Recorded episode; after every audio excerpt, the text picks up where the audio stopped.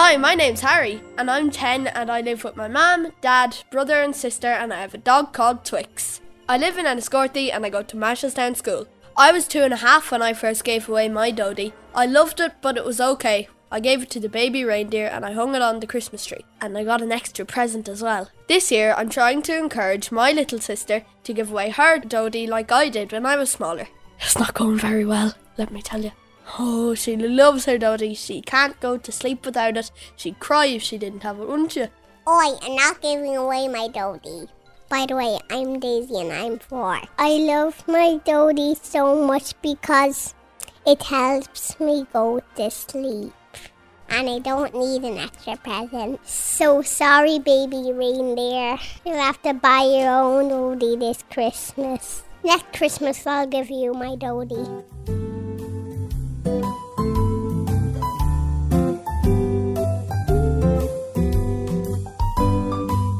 Christmas.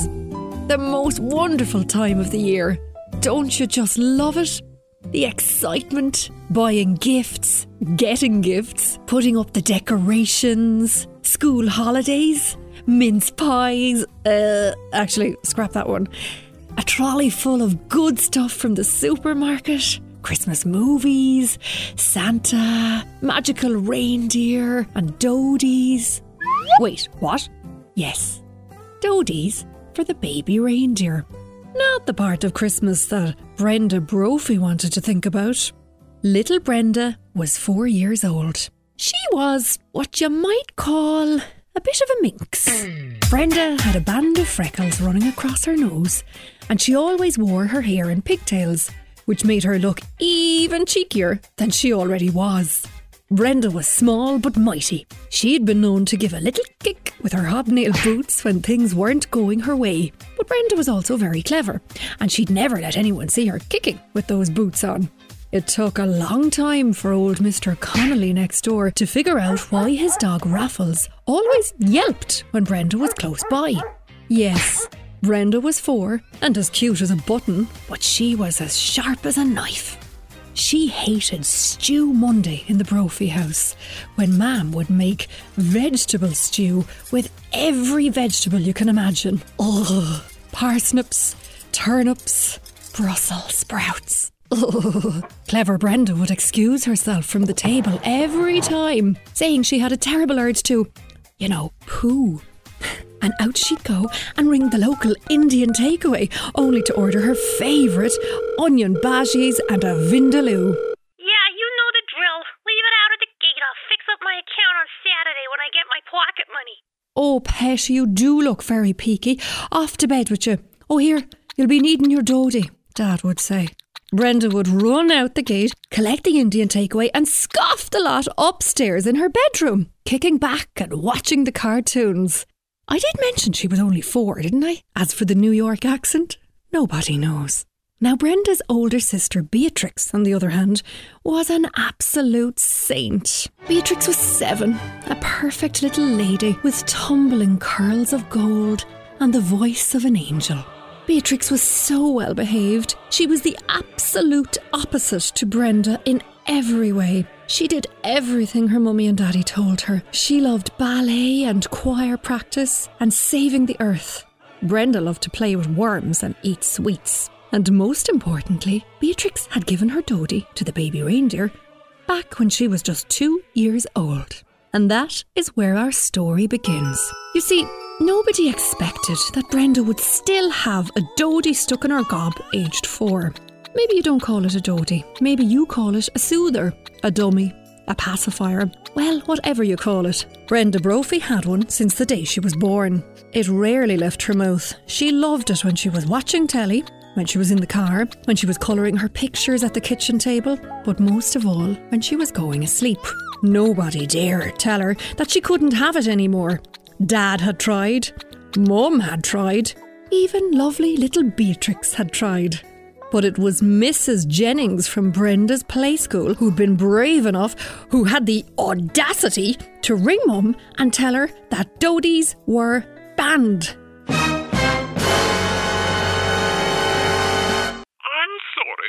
After the Christmas holidays, it will be no longer acceptable for the children to attend this play school if they continue sucking doddies or whatever you call them. In my day, we had a metal rattler and creepy Punch and Judy puppets, and that was good enough for us. You tell Brenda that after the Christmas holidays, the only thing I expect to see in her mouth is a teeth and a tongue.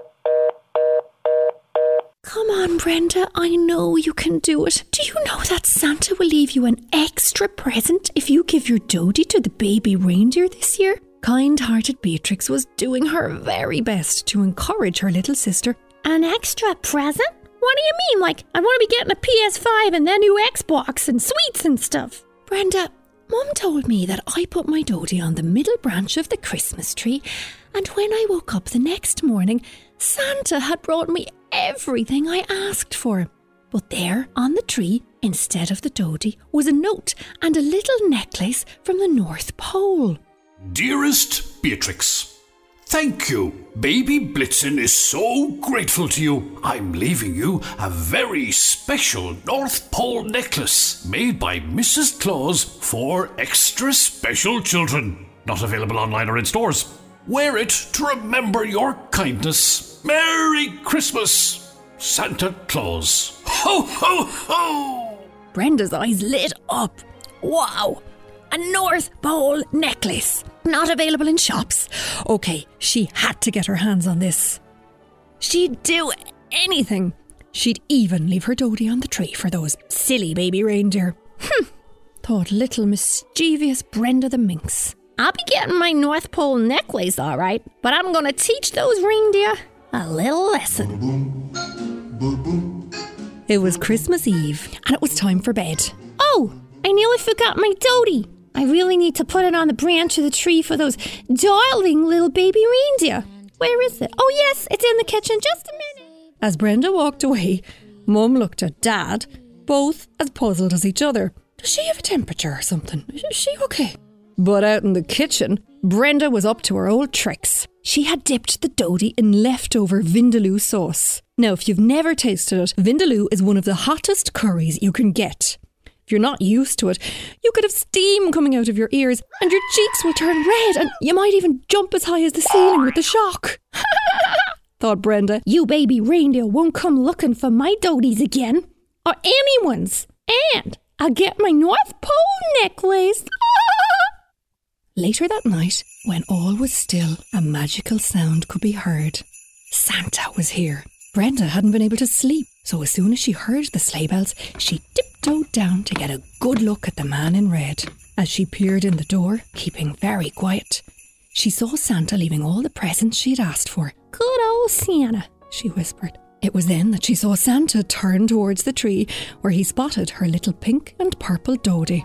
Ah, Brenda, me old Segotia, I knew I could rely on you. Not another child across the world tonight has left their Dodie. I was getting worried. Poor Rudolph Jr., or little RJ as we call him, is sick as a pig. Well, as a baby reindeer. He's teething and roaring his head off, and his mammy begged me to bring him back one of these. Herself and Rudolph haven't had a night's sleep since the young fellow was born. This'll do the job nicely. Thank you, Brenda. Ho, ho, ho. And as Santa was leaving a special note and that North Pole necklace for her, Brenda Brophy didn't feel quite so smart anymore. She didn't feel like her trick and her mischief was even funny. Oh no! Poor little RJ was teething and crying, and Santa was on his way back to the North Pole to give him a dodie full of hot, spicy vindaloo. Brenda! How could she? She had to put this right. Santa was just about to fly away when Brenda ran outside. Luckily, he'd landed in the back garden, which meant she could creep into the sleigh without him seeing her. You see, she didn't want to tell Santa just how bad she'd been, in case he took away all her lovely presents. No, she'd get to little Rudolph Jr. before he put the Dodie in his mouth. That's us for another year, Rudolph. I'm going in now to Mrs. Claus for me fry up and me bovril. Oh, nearly forgot. Didn't Brenda Brophy leave me this for little RJ? I think we'll all get a good sleep this morning. Back in the North Pole, Santa went into his cabin and closed the door. Brenda tiptoed behind Rudolph and looked on in horror as he went into the reindeer stable. No! no! Rudolph and RJ turned in fright to see a little girl with pigtails and freckles waving her hands frantically and pulling the dodie away from RJ before he had a chance to put it in his mouth. Feeling very ashamed of her mean behaviour, Brenda explained everything to Rudolph. I'm really sorry. I I just I just wanted to keep my dodie. I'm only four, and I know I'm cheeky and a bit of a minx, but this dodie makes me feel safe and it makes me happy. And that's why, even though I gave you the bad dodie, I kept a spare one in my pocket. But you can have it now, RJ. Rudolph's nose was glowing red with warmth. Oh, Brenda, we all need things to make us feel safe and secure. Especially this year. Did you say you put Vindaloo on that dodie? Reindeer love spicy hot food. This is just the ticket for RJ. Here, let's do a swap. Brenda couldn't believe it. No, not that Rudolph had an Australian accent, but that she was here in the North Pole, snuggled up with RJ and Rudolph, feeling safe and cosy. Who'd ever believe her? Rudolph took the sleepy little girl and put her in Santa's test flight sleigh. RJ hopped in beside her, the two of them sucking their dodies and cuddling. As he dropped her home, Brenda asked Rudolph to wait while she ran inside and she got the North Pole necklace. She wanted to give it back to Santa. She didn't think she should keep it. No, no, no, insisted Rudolph. You've learned a big lesson tonight. You can always, always give something, even if it's only kindness. Brenda, you don't have to give your dodie away to anyone. Give kindness instead. With that, the sleigh disappeared. Little Brenda Brophy went into her house, where her family were still sleeping. She changed most of her cheeky ways after that night. Raffles next door got more tickles than kickles. She spent more time playing with her sister. She agreed not to bring her dodie to play school, and she was less cheeky. But when it came to Mam's vegetable stew on a Monday, hmm, you can't beat Vindaloo. Even Rudolph would agree.